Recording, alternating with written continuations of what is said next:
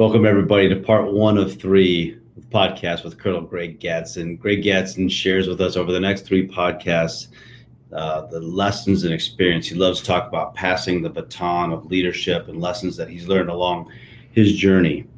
In this first podcast, you're going to hear his story about growing up in Walterboro, South Carolina, his parents growing up in the segregated South in the mid 40s, how he grew up in Washington, D.C., and the lessons that were taught to him at an early age by his parents that really set the foundation for him for determination and tenacity, his ability to overcome anything and to see life in a positive way. The lesson passed on to his father about being non biased, which has served him throughout his life, and to really judge others by truly just your interactions with them. He talks about the lessons of sport through his passion was football and how he played at West Point. And the three things that he learned predominantly were to focus on staying present, that you are entitled to nothing, and it's all about work ethic. He says, and you'll listen for this the greatest gift that he was given that he wasn't really given anything. They had to work for everything, and that transformed his mind and really helped him through what would later become a lot of adversity that you'll hear in the second part of the podcast. Um, in football, he said, and this carried on to life line up for every play and focus your energy for those who are looking for career advice, and a lot of us on the team, you know, Team Performance Institute, we've been talking about this a lot over the course of 2020 and into 21. He talks about his uh, his army career in a nonlinear path. So listen for this. He talks about falling in love with being on a team and being a part of something bigger than yourself. And for career advice, he has three bits. One is you don't always have control, recognizing that you don't have control, a lot of control for many things in your career. Number two, focus on being present and just doing your job. And the third is be your best. Be the best you you can be by being present. Later in this first, again, first of three parts of this podcast, Greg talks about leadership. The last, the tail end, gives three really good lessons on leadership. One is prioritize. Two is the goal as you raise in leadership, the goal is to work your way out of a job, always be bringing others up. And the third he talks about is the difference between guiding and controlling an organization. I hope you enjoy this podcast with our good friend. Hope you enjoy part one. Hey everyone, welcome to the Next Level, a podcast from the Team Performance Institute. Here we provide actionable insights on modern leadership and team development, driving higher levels of organizational performance and life empowerment. I'm your host, John Sanchez. Join me and my team as we take you on the journey to the next level. Well, welcome everybody. I'm honored to be with you today. Super honored to be with a great friend of Team Performance Institute and a great personal friend, Colonel Greg Gadson. Colonel, thanks for thanks for joining us today. Hey, thanks. To, hey, great to be here, John. I'm uh, um, I'm excited to to chat with you and just um, really kind of uh, you know talk about life. Yeah, me too. This is going to be awesome. I really enjoyed being with you. But just to set the you know set the template for today and have everybody understand who we have the opportunity to have with us and share some of the stories and insights. I'd like to go through Colonel Greg uh, Gadson's bio with you. Uh, a 25 year officer in the United States Army, Colonel Gadson's life is a portrait of courage in the face of great adversity. In 2007, while returning from a memorial service for two soldiers from his brigade, he lost both his legs and normal use of his right arm to a roadside bomb in Iraq. Despite the catastrophic injuries, Greg remained on active duty and continue to inspire people around the world with his message of courage and perseverance determination, and teamwork. Refusing to be defined by the proverbial hail of bullets, Greg has drawn upon these lessons of pride, poise, and team learned at West Point as a linebacker and applied them to his life, career, faith, and his family. After graduation from the U.S. Military Academy, Greg served in every major conflict over the past two decades, including Operations Desert Shield and Storm in Kuwait, Operation Enduring Freedom in Afghanistan, and Operation Iraqi Freedom. Greg's military awards are numerous. They include the Distinguished Service Medal, two Legion of Merits, three Bronze Stars, the Purple Heart, three Meritorious Service Medals, and three Army Commendation Medals. Greg became one of the first military personnel to use next generation powered prosthetic knee with technology to make it possible for amputees to walk with confidence. He's a passionate advocate for wounded warriors, veterans, and those with disabilities. And he's even testified before Congress many times on issues related to these groups. Uh, Greg continues to be just an energetic and amazing dynamic guy and his lifestyle just proves that he serves serving the nation as an entrepreneur. He's a managing partner of Patriot Strategies. He's a keynote speaker for Team Performance Institute. But also some pretty cool stuff. He's an accomplished photographer, which has been part of his life for a long time. He's an artist. He's an actor. Um, and he remains active in cycling and skiing and scuba. Uh, Greg, it is such an honor uh, to be here with you, and thank you again for being a part of this. Um, I'd like to just just start off with you know let's let's just talk real briefly about what's life like today with you. Talk a little bit about your your family today, where you are. I know that uh, you got a couple grandbabies. Yep. You, you know, after that great intro, let's just get up. You know, let's get us up to speed on what what's like life for you today. Yeah. So, uh, life, John. Th- again, thanks for the introduction. You know, um, it's sort of like um, sort of weird you know, listening to someone talk about your life a little bit, um, it's a, it's a, sometimes it's a little bit uncomfortable, I suppose. But uh, no, look, every day is a blessing. You know, every day that uh, I get to wake up and, and, and, and, try to be the best I can is, is a good day. Um, you know, I've been, I've been, you know, my bride and my West Point classmate of uh, this May will be 32 years. You know, we've got two two kids that have uh, that are married have started uh, their uh, families. Um, my son and his wife um, uh, gave birth to uh, twin grandsons uh, this this past fall, and so now I'm a grandparent. Um, as you mentioned, I'm I'm um, um, I'm a, a, partner. I have a government service, federal contracting, government services based business, and and my partner and I are, you know, just trying to grow our company. So that that takes a lot of our takes a lot of my time and and and uh and I like to, you know, I like to make time to, to do some of the things that are important to me, and and that's, uh, I, I just, I kind of think of it as my way of, of, of kind of giving back, John.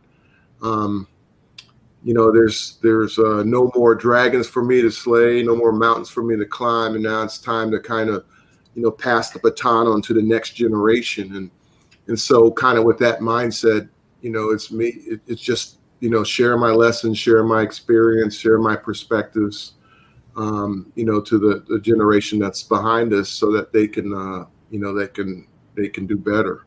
So, um, and so that, you know, so because, and, and that'll, and, and, and I guess sort of where I actualize that is, is, um, um, you know, I, am serving on uh, several boards and or, or, advisory committees to a number of organizations that um, that touch uh, service members or, and or veterans, and um, and and as you mentioned, my photography. Um, um, in fact, I may be working on. Uh, you know, doing a, a, photo exhibit at a at a local at a, at a local art center here, and in uh, in the in the coming months. So, um, that, you know, I, have got a lot of things. I got a lot of coals in the fire, and wouldn't have it any other way. Um, just kind of keeps me going. Yeah, that is awesome, and I again can't appreciate you passing those great life lessons, those stories across, and, and taking a look at life like what it is for you today. But let's can we go back? Let's. I'd love to go back to the beginning, like to go back to. Can you tell us a little bit about you know where you're from, where you were born, what it was like for you on the journey to get into one of the hardest, um, well, second hardest college in the world to get into, right? Yeah. Next to next to the Naval Academy, I think West Point's a pretty good school. You know what, John? It's it's uh it's um I have to I have to you have to remind me to text you the photo, but um I was up in Annapolis the other day uh, with a couple of West Pointers. We were just knocking around. Um, um, and we were walking. We were outside. We actually parked on the Naval Academy because you know because you know parking out in Annapolis can be a challenge. Yeah, yeah. Yeah. Um, so we used the Naval Academy as our own parking lot, and uh, and I took this. Um, I don't remember which road. It's one of the side gates, but um, but I took a picture. Uh, I had to go out in the middle of the street, and it's got you know the Naval Academy on the side of the uh, brick thing, but then there's a stop sign and it's a dead end that I'm able to, so, you know, so I, I, I uh, without saying anything, I'm just saying something. So anyway, I, I got to share that picture with you. So uh, uh, fair enough. That's perfect. That's yeah. perfect. So, uh, so you know, my beginning. So, um, um, I, I cannot, uh, you know, start my story without, uh, you know, um, acknowledging um, my parents. Um, my parents were were born and raised in a small town in the Low Country of South Carolina called Walterboro um, in the in the mid 40s. Um, they grew they grew up in the segregated South and the in the Jim Crow South. Um, you know uh, did well in school. In fact, uh, my mother was one and her and my dad was two in their graduating um, high school class. Um, they wouldn't they would uh, but uh, upon graduation they would kind of go separate ways but eventually they uh, they would get back together in washington d.c um, at howard university where um, my parents would ultimately graduate I was born while they were still in college, um, but I was actually born in Oklahoma City. But the real, the first place that I that I lived as an infant that I can't remember was Washington D.C. And my sister was even uh, born here in Washington D.C. as well. Um, um, you know, my they, they graduated in seventy or seventy one, and and you know would begin to you know um, to um, pursue opportunities. But we would eventually settle in in uh, in what would uh, I, I, never never proceeded that way, but there's a Navy town, Nor- uh, Norfolk, Virginia, um, home of the world's largest uh, naval base. Yep. And uh, so I kind of grew up around a, a, lot of Navy folks, um, uh, quite honestly, and and um, and my dad you know, was a pharmacist uh, at, at, at a couple of different hospitals um, in the area. My mother was a, a teacher. Anyway, um, um, you know, the thing I want to sh- the thing I want to share. Sorry about that. I got a, a mute button. Um, is that um, the lessons that my parents shared with me were were I, I consider uh, the basis of of really my my determination, my tenacity, is, and that's having grown up in the South. I mean, um, and and and and overcoming and and believing in yourself. And the thing that I think is really most significant about um, about those kind of lessons is that what they didn't pass on to me was they didn't pass on a a, a blanket hate or a blanket distrust of a of a, of a portion of our society that uh, that didn't necessarily treat them fairly um, mm-hmm. or equally. And and uh, um, my parents, my dad, always you know you know deal with every uh, person as a as a open slate or open book and and um, and you know don't go in there with any prejudgments or, or biases but uh, but you know figure out who an individual is based upon your interaction with them and, and then deal with them from there. And um, you know that's a that's a lesson that i've i've carried through all uh, throughout my entire life and and you know try to live up to that today. Um, you know, uh, as kind of the contrarian of my of my parents who did exceptionally well at you know through high school and and you know were very um, academic kind of focus. I was uh, quite the opposite. Um, though I wanted I, I, wanted to grow up and be a professional football player, and and I knew that I, I needed to do that through college, and my route was to earn a college scholarship. So I invested in my, um, you know, I and you know I saw school as a means to an end, and I know that I needed to to, to be able to get into a school and qualify. So I didn't totally blow off school, but at the same time, um, my energy and my investment was prepare myself to to uh, to get on a path to go to uh, to have a pro football career. Um, that didn't work out uh, for me um, the way I thought. You know, um, I didn't get any uh, any big uh, Division One football scholarship offers. In fact, um, I got none, and um, and and ultimately a, a recruiter from West Point would uh, would come by to recruit another kid that uh, at my high school, and my coach told him about me, and that I hadn't you know that I was a good football player, but I hadn't decided where I was going to go, and and so um, I took a visit to West Point. Um, and my only question, quite honestly, was that they, did they play Division One football? And and um, they said, "Yep." And and so um, that that was uh, that was kind of my path. Now I I, I did realize um, that um, this was not going going to lead to a pro football career, and you could probably say I went there with a with a bit of a chip on my shoulder because um, I wanted to prove that I could play football with the with the big guys, with the best of us, and uh, and that was. Uh, that was a that was the burning um, fire that I had uh, going to the West Point. So that is a good place to go when you have you you need passion, you need fire. For our listeners who don't recognize the difficulty in trying to obtain an appointment from any military academy, the West Point Air Force, the Naval Academy. We always forget about the Coast Guard. That's just not fair to them. But um, it's difficult. You need a congressional nomination. You need stellar grades. Yep. Um, and then recruited athletes, it's a little bit easier for them to get through.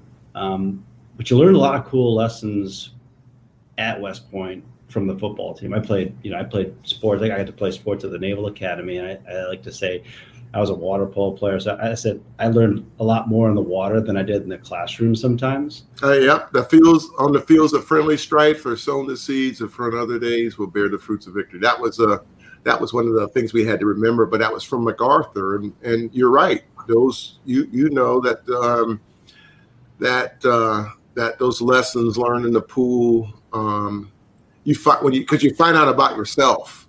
You're having to to dig through, and I mean um, you know, we always there was sort of the stigma at West Point, you know, it, and I don't know if, if Naval Academy athletes had to deal with it, but somehow that you had an easier life because you you got out a few military duties. But and I'm like, you know, if this is such a good deal, then why don't you do it? Right. So, so it, anyway, um, yeah, and so those are again some of the challenges that you um, you, you really find out if you love something and and dedicate it to it and and um, and it just hardens you. It it uh, it it uh, it hardens your resolve to to to overcome. Tell me about some of the lessons that you learned in football that then you carried on into being an, you know a second lieutenant in the army and then eventually leading into command and in combat overseas.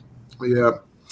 So I think uh, I think one of my biggest lessons as a as a as a football player, um, as an athlete preparing, was was really kind of um, the focus of of of of learning how to stay present and and and uh, you know understanding that uh, that nothing you're entitled to, to, to, to nothing. You know, sport is probably the the, the purest meritocracy that we have. You either you you have to perform or you or you don't. Or someone that's better than you is going to be out there, and so you just understand that you've got to put the work in, and it's really about your work ethic. I think. I mean, look, I I wish that I you know uh, was you know four inches taller and and you know 40 pounds heavier. Maybe i would have gone onto a pro career my life would probably be very different if if i if i was blessed with that kind of size but i wasn't. But it just but at the same time the greatest gift was probably not having that because it it instilled in me that i had to work that i had to work harder that nothing was nothing was was given to me. And uh and uh you know this kind of you know scrappy do undersized outside linebacker. I mean i played at 195 pounds and um right on the line of scrimmage and and um and and that you know you know transformed me. It transformed my mind. And um and and beyond that i would just say you know john it's it's about living life and living life in the moment you know um, you can go out there and make a play and the, and the crowd can roar and you 70,000 people are are cheering you on but guess what? You got to go up and line up and play the next play.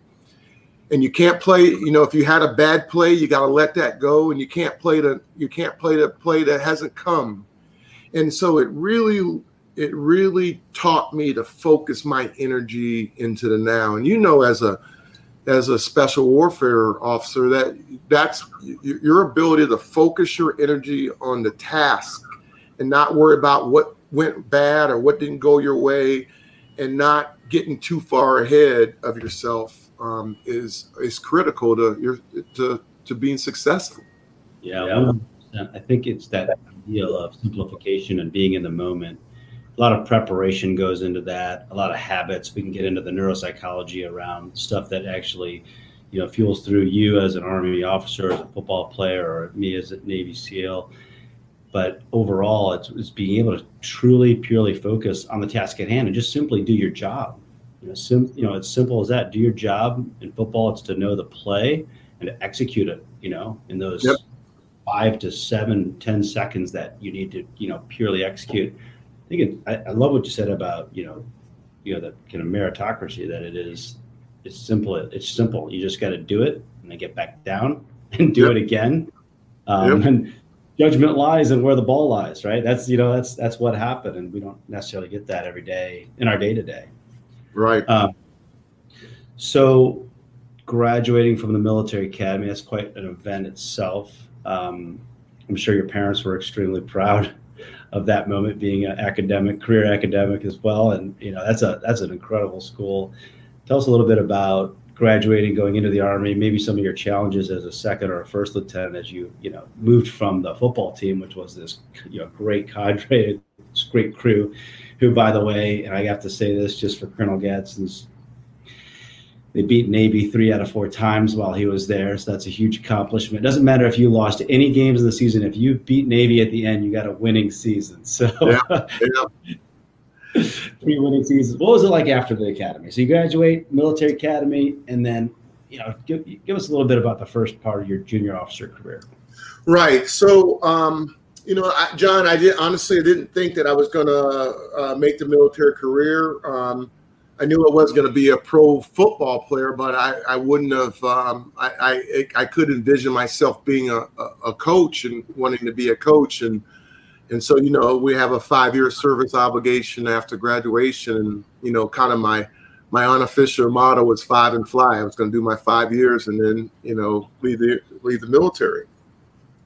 Um, but I would end up. Uh, you know, I would actually end up falling in love with being a soldier, being a part of a, a different team, um, and and being and, and and having this this mission set, this this of being part of something that was bigger than you, and and so you know um, that was the team I was on now, and and that filled in the that filled in the gap of of uh, no longer playing football. I was now a uh, I was now a, a soldier, and um, and I love uh, uh, I love the camaraderie of of being a soldier, being a leader, being a follower, and um, and again, being part of something uh, that was bigger than me. And you know, and as I kind of you know surveyed the uh, you know opportunities outside of the military, I uh, I, I I didn't I didn't get that strong sense. Now I didn't immediately uh, decide that I was going to you know make the military a career. I was just like, okay, well you know what I like what I'm doing right now, so I'm just going to continue to do it. And if I don't like it anymore, then that's when I'll transition. And so um, it probably wasn't until I got to about year 13 when I finally said, well, you know, I, am going to go to at least 20. And, and, and actually I decided I would go to 20 and then I was going to exit and, and, um, and, uh, and, and transition to do some other things with my life. And so that was, that, that uh, eventually became my game plan. Um, you know, pretty soon right out of the bat, though, um, you know, commissioned in in '89, you know, in um, in the in the in the fall of '90, you know, I was uh, on my first uh, operational deployment to uh, um, the Gulf um, as part of uh, Desert uh, Desert Shield and then ultimately Desert Storm. Um, I was uh, I went there as a platoon fire direction officer and eventually became a platoon leader um, leading men um, in the in the combat operations. Um, my next posting was uh, was the 82nd Airborne Division um, um, as a paratrooper. Uh, we nearly participated uh, in the uh, invasion of Haiti, but Aristide would step down, and, and so that uh, it didn't end up uh, getting involved in that. Um, I was um, I did a couple years at the Human Re- Resources Command here in the DC area uh, on the Leavenworth for the Command and General Staff College, and then my next uh, operational assignment was the 25th Infant uh, was was uh, Hawaii, where I, I uh, served in the 25th Infantry. The bulk of my time was in the 25th Infantry Division. Um, and deployments to Bosnia Herzegovina as part of uh, stability and operations after what happened when the former Yugoslavia um, fell apart in the late 90s. And um, and then uh, another operational deployment as part of uh, in Afghanistan, an Operation Enduring Freedom.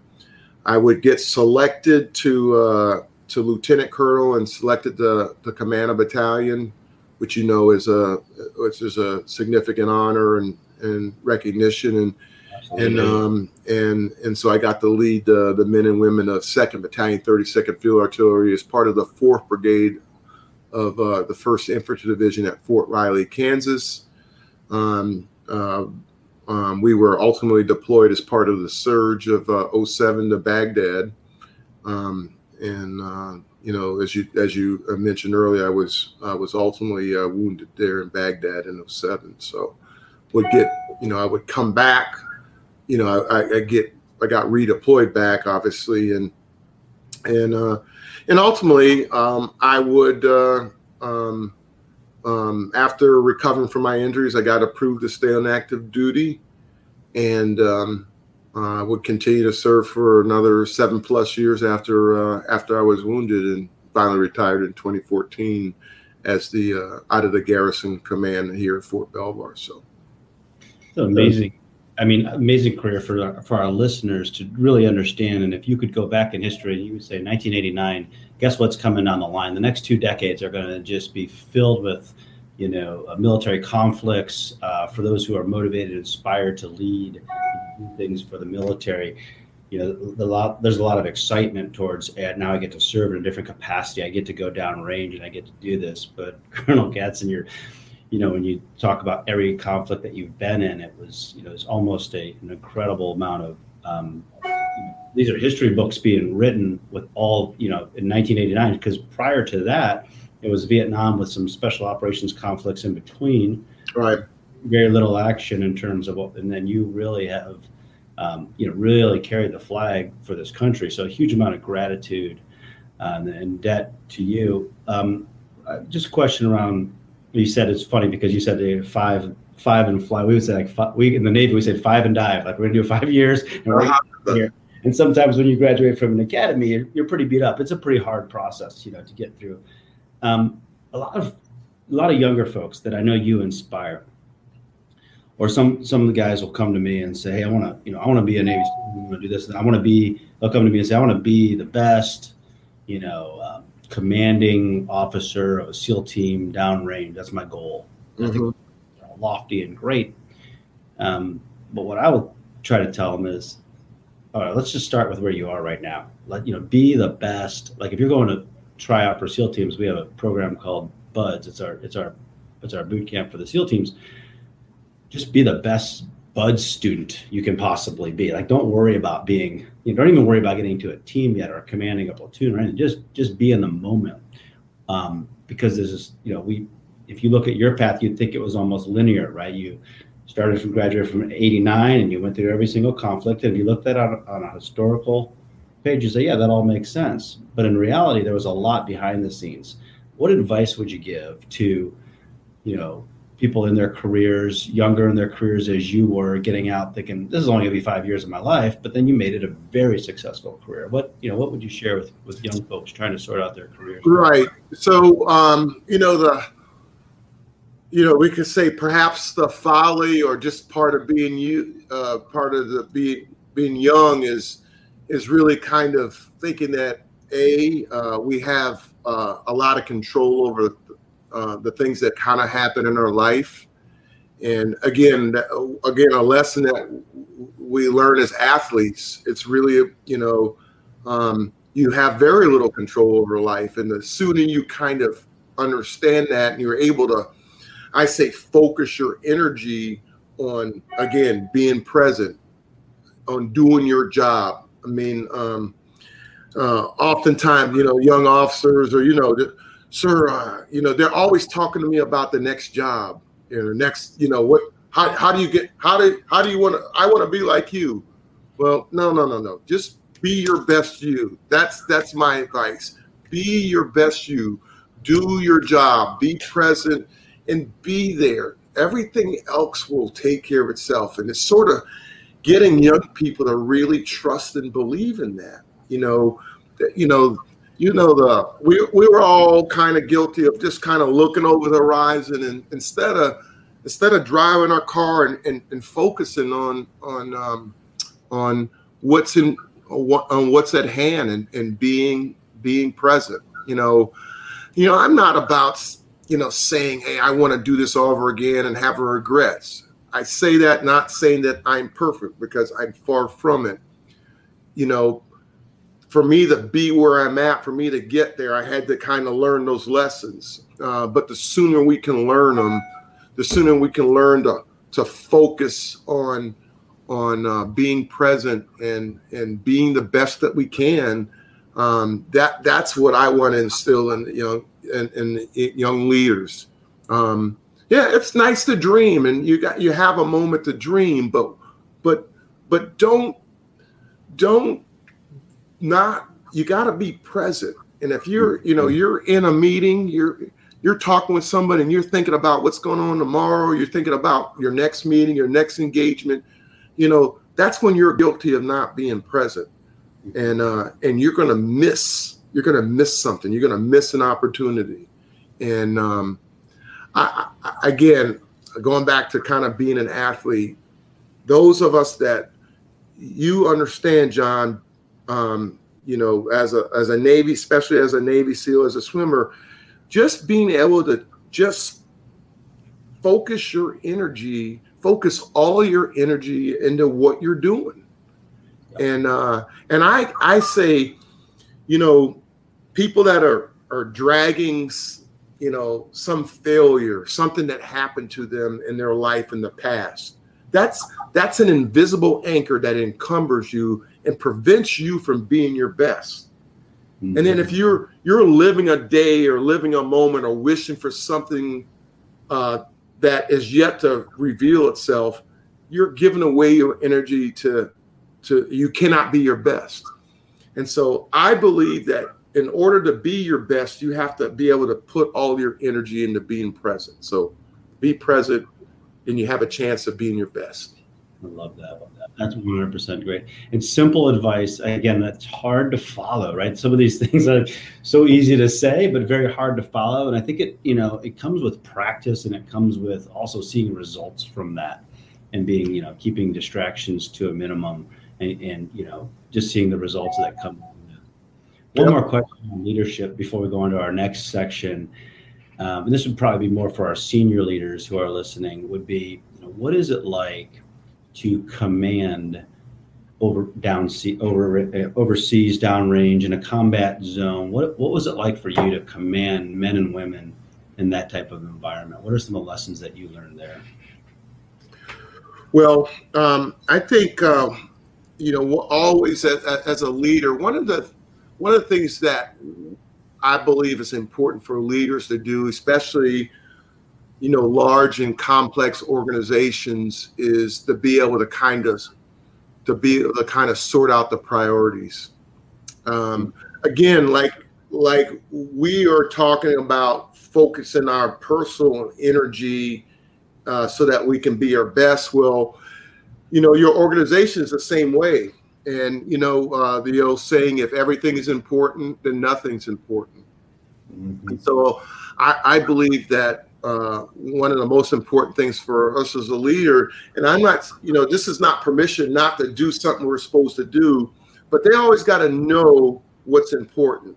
So I got two choices. We always got two, three, multiple choices. What is the most important thing for my organization? What is not negotiable? What can we never fail at? Shoot, move, and communicate. I said we got to be able to shoot, move, and communicate. Be able to be able to, to take care of one another medically. And um, and if we can if we can all so you know left or right this these are the top four or five things that we we cannot negotiate we cannot uh, uh, give up our standards on. And and so um, given a choice um, if you can keep your organization um, uh, focus on what the priorities are, I believe yeah, just you just have a chance in, in, in being successful. It's doing the doing the little things um, that uh, that contribute to the most important things is what keeps you uh, which what keeps your organization focused. Yeah, I like that too, and I like the idea of uh, having guardrails to the mission. Right, we have another uh, great coach who's a female. She's an executive with us, and um, she was one of seven women on a ship of 375 men. Uh-huh. A long period, long deployment, and she shared some lessons about being overseas and doing that. And on a ship, it you know she shared this idea around guardrails and guardrails for you know, the captain of the ship. Like you know, inevitably he's responsible for the ship all the time, and when he would he can't be on the bridge. He can't be in you know literally you know driving the ship every day. And he would have to sleep. And so when he would go to sleep he'd literally write down you know here are the guardrails. Here are the here are the re- here are the things that you should wake me up should yep, absolutely. Yeah anything else that's within inside this range is all yours. That's and right. he trusted him and he empowered them. Um, you know, you, you that uh, that guardrail uh, thing uh, brings to mind uh, some advice I got as a as a pretty junior major from this colonel, and he said, eh, you know, it's that transition from being a company grade officer to a, a, a field grade officer, and he says, you know, your your goal as a field grade officer is to work your way out of a job, and uh, I still think that's that's tremendous advice, and and what that sort of meant for for me and, and anybody I was leading or an organization is I don't want them to depend on them. And so you um, and and so you know and so that's those guardrails. Now and can they can they function? The more that you can power down the more you can get them to function without your thumb on them or without your hand on their shoulder um, the you know the better off they're going to be. And uh, and and you know, it's sort of the I, I, it's sort of the difference between running an organization and commanding it. And leaders that can understand the difference between, uh, you know, uh, guiding an organization versus, you know, are you are you holding on to the the, the uh, the, what the mask or the uh, yeah. or or the helm. The helm, the helm. I'm sorry, are you're holding on to the helm, or or or you're saying, you know, let's go this way. And so, um, and that was sort of my uh, philosophical reason is, is that I was aiming and guiding our organization versus controlling it. You know, I did not want to hold on to it. You know, the other thing, another way of kind of thinking about that is when you hold on to it, then you own it. If you let go of it, they own it. And so, um, and I, I got a lot more minds looking at a problem when they own it than if I'm holding on to it and it's just my mind. I love. We talk we talk about that in our coaching practice here. Around, I, I say it's like the difference between your grip and your touch. As a yeah. senior, you don't want to be gripping this so hard. You, your touch is going to be way more impactful and influential, and you should just be touching those things that are important throughout the day, making sure they're going in the direction that you want, and just giving guidance. And and you know, and the leaders that don't grow are the ones that, you know, as a lieutenant, you know, as an ensign, you're, you're holding on to it, right? And you are successful, and you are highly successful, and you keep repeating that, and you hold on to it and then you just start to strangle the you start to strangle the organization as you continue to to uh, to uh, go through the ranks if you if you're still using the technique then um, your bandwidth is narrower and the organization is bottlenecking right and it's counterintuitive to leadership right you yeah. think because it's your method of success like as a junior officer you're like okay if i got this and i just hold on to it really hard i get promoted and I get in it and it works. And so you were rewarded for that. And all of a sudden, right. you move to major, you move up to like colonel. It's like, you got to let go. Oh, no, this goes against everything, right? Yeah, so, absolutely. Yep. Yeah. The beauty of leadership. Hey, everybody. I hope you enjoyed part one of three of our podcast with Colonel Greg Gadson. Next week in part two, Greg tells his incredible story of being blown 100 meters, losing both of his legs in his struggle through adversity. Tune in next week for part two and Greg's amazing story. Hey everyone, thanks for joining us on the next level. We hope that you found a couple of tips or insights today that you can take into your daily life. To learn more about our leadership training programs, our executive coaching programs, and the Team Performance Institute, please visit us at teamperformanceinstitute.com or email us at info at teamperformanceinstitute.com. Hope you have an awesome day.